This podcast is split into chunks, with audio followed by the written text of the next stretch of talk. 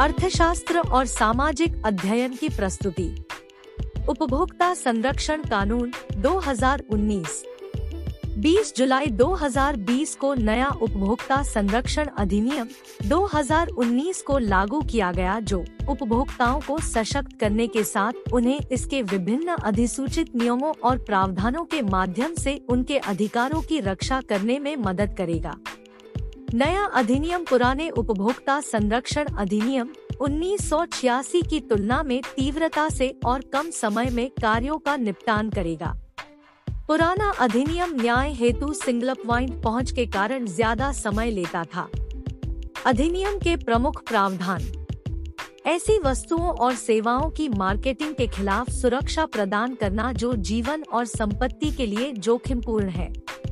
वस्तुओं या सेवाओं की गुणवत्ता, मात्रा, शुद्धता, मानक और मूल्य की जानकारी प्राप्त होना।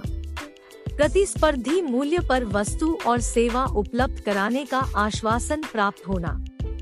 अनुचित या प्रतिबंधित व्यापार की स्थिति में मुआवजे की मांग करना। ई-कॉमर्स संस्थाओं को उपभोक्ताओं को return, refund, exchange, warranty, guarantee, delivery, shipment और भुगतान के तरीके, शिकायत निवारण तंत्र, भुगतान संबंधी विधियों की सुरक्षा और उत्पत्ति के स्थान से संबंधित जानकारी देना आवश्यक है।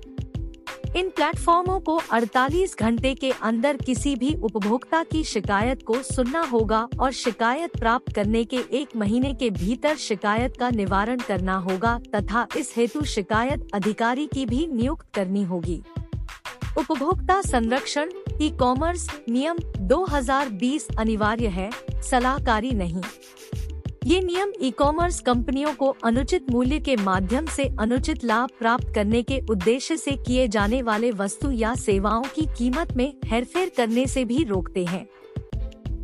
केंद्रीय उपभोक्ता संरक्षण प्राधिकरण झूठे या भ्रामक विज्ञापन के लिए मैन्युफैक्चरर या एंडोर्सर पर 10 लाख रुपए तक का जुर्माना लगा सकता है।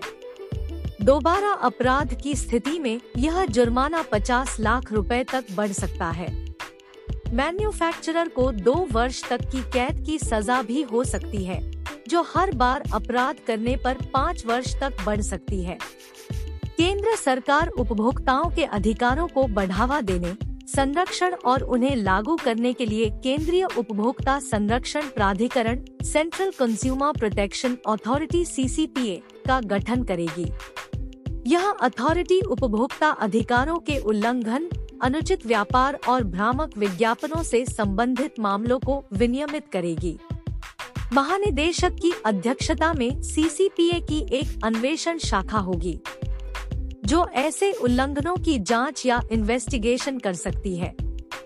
जिला, राज्य और राष्ट्रीय स्तर पर उपभोक्ता विवाद निवारण आयोगों, consumer disputes redressal commission (CDRCs) का गठन किया जाएगा। एक उपभोक्ता निम्नलिखित के संबंध में आयोग में शिकायत दर्ज करा सकता है: अनुचित और प्रतिबंधित तरीके से व्यापार, दोषपूर्ण वस्तु या सेवाएं, अधिक कीमत वसूलना या गलत तरीके से कीमत वसूलना, ऐसी वस्तुओं या सेवाओं को बिक्री के लिए पेश करना जो जीवन और सुरक्षा के लिए जोखिमपूर्ण हो सकती है।